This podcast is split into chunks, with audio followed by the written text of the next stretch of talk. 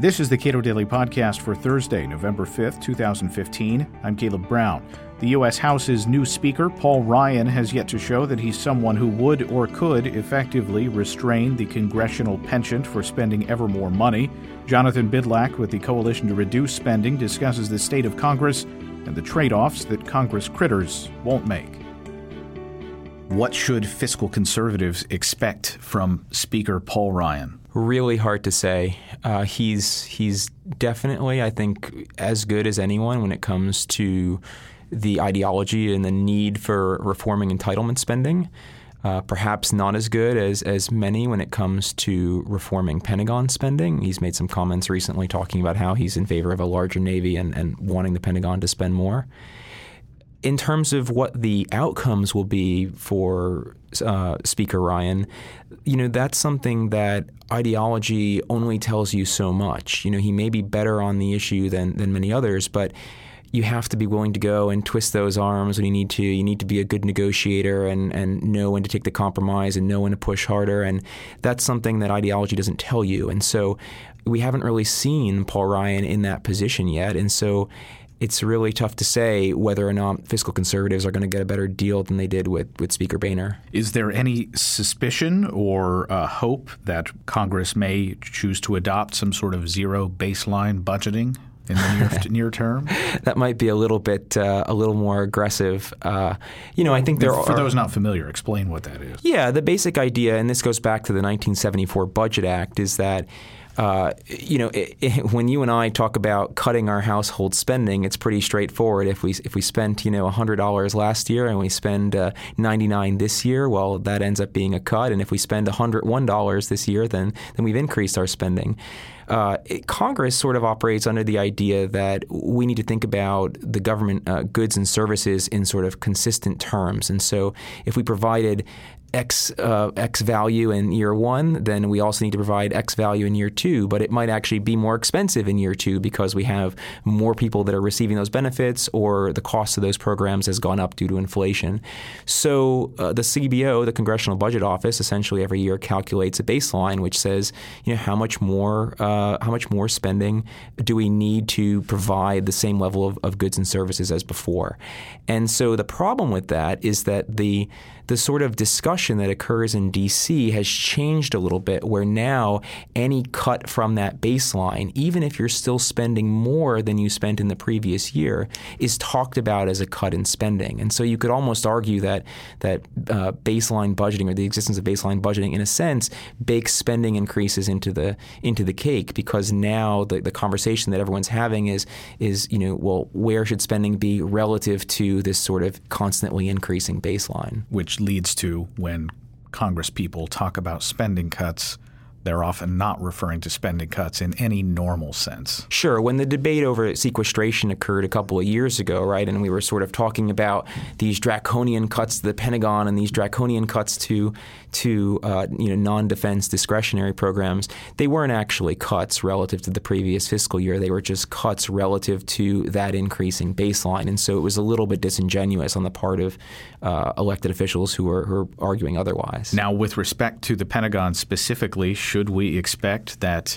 Uh, should we expect budget caps of any kind to prevail? You know, it's tough. I, I think uh, the short answer is that you know any budget any budget cap is is better than no budget cap, and so there's sort of this debate I think that goes on in sort of the the wonky circles of D.C. about whether or not it's really a good idea to advocate for budget caps for the reason that they're so often broken.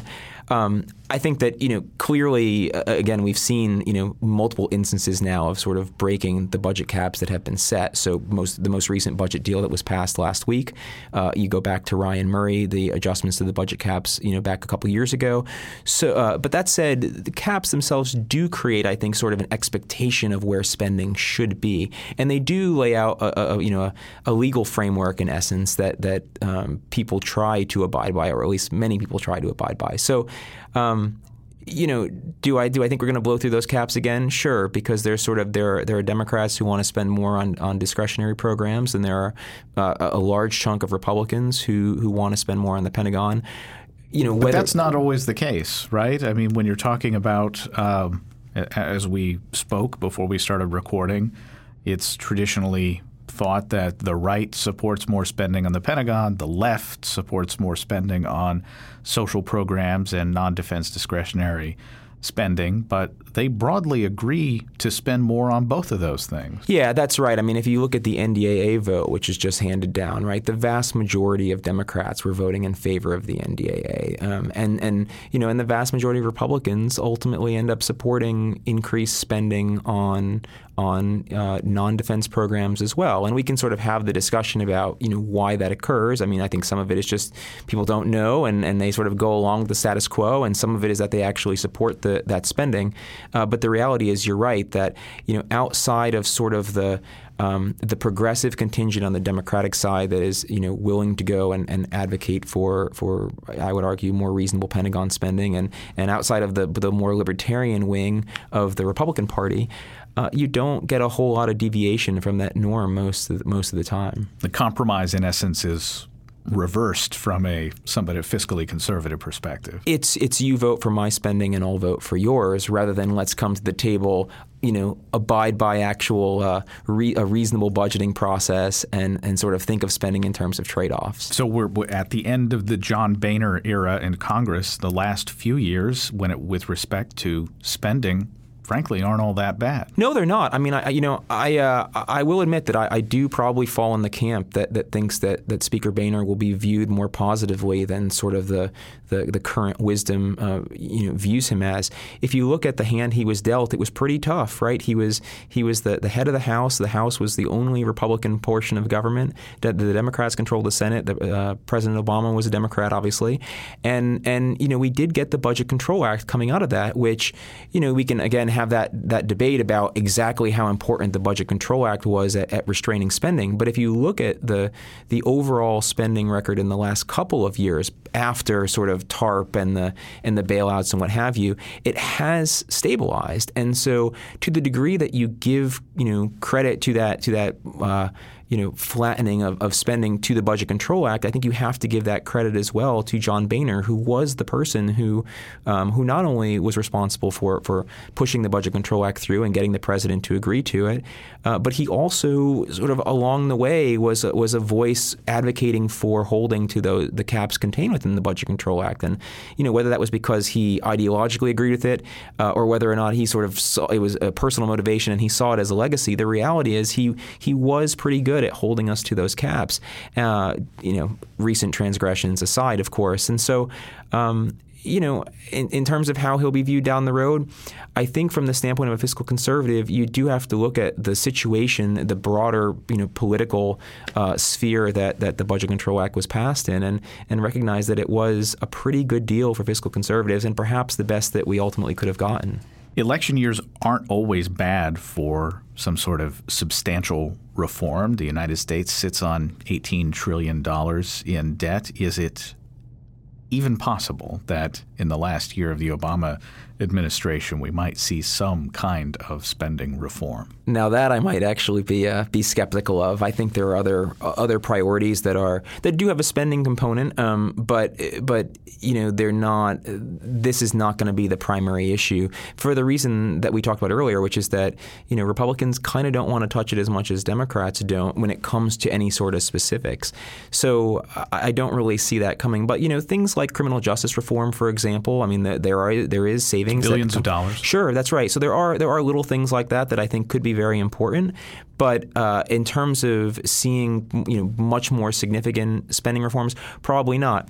That said, you know, while I'm not necessarily a huge fan of the most recent budget deal, there are a couple of a couple of provisions in there that, that should be encouraging signs, I guess, for fiscal conservatives. There have there are some reforms and um, extensions of pilot programs and whatnot um, to reduce spending in the Social Security Disability Insurance Program, uh, which is something that, as you and I'm sure most of your listeners know, uh, is a program that's that's slated to go bankrupt next year, and so that's at least encouraging. Um, and so there are you know these little things. There are some reforms to crop insurance for example, uh, which which could the CBO scored I think at a savings of three billion dollars. So, um, you know, you take these little things that you can get, even if the sort of broader picture is is probably not as rosy. Let's talk about uh, more broadly. Um, Sweden, Norway, and Switzerland sure. faced a crisis of entitlements. The United States has not yet faced its existing uh, crisis in entitlements. Why did Switzerland and Sweden? How were they able to deal with that? Yeah, it's it's interesting. You know, I think in the United States we have this. At least a lot of conservatives and libertarians have this have this view that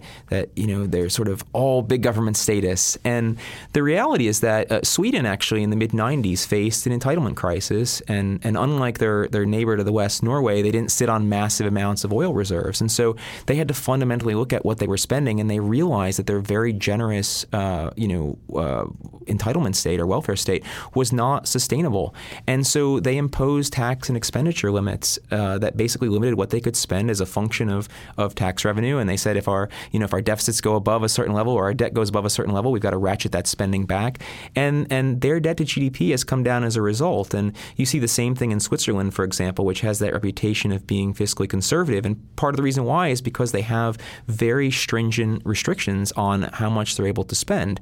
Uh, in fact, they don't even neither of these countries have a debt limit process like in the United States. They could theoretically borrow as much as they want, but of course, there's no need to borrow that amount of money because they're restricting their spending. And so I think when we think about long term what needs to happen in the United States, it's not just as simple as let's elect a few new people. We have to kind of think about these more fundamental rules changes and and you know a, a, a tax and expenditure limit along these lines you know is probably what we need. There's a really great chart that some scholars put together recently that shows debt to GDP ratios of a lot of these countries. And when you get to the, the mid 2000s, all of a sudden you see the United States take off and most of the EU take off.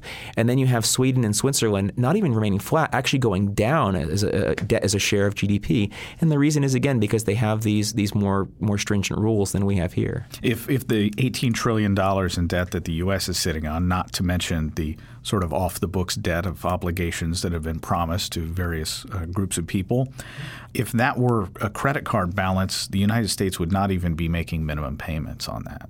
Yeah, well, I, I, mean, I think there's, you know, in a sense, you have to pay the interest on that on that debt, and so we are we are able to pay that interest, and that's not. Uh, but um, the balance isn't declining even in no, even in that tiny that, tiny a, way. No, that's exactly right. And I think from the standpoint of spending, you know, when when libertarians and fiscal conservatives think about the spending issue, there's sort of two broad reasons for concern. One is what you're pointing pointing to, which is the the sort of the concern about debt and t- continuing to take on debt and ultimately having to pay that back at some point, and and you know whether or not we'll even be able to do so is an open question.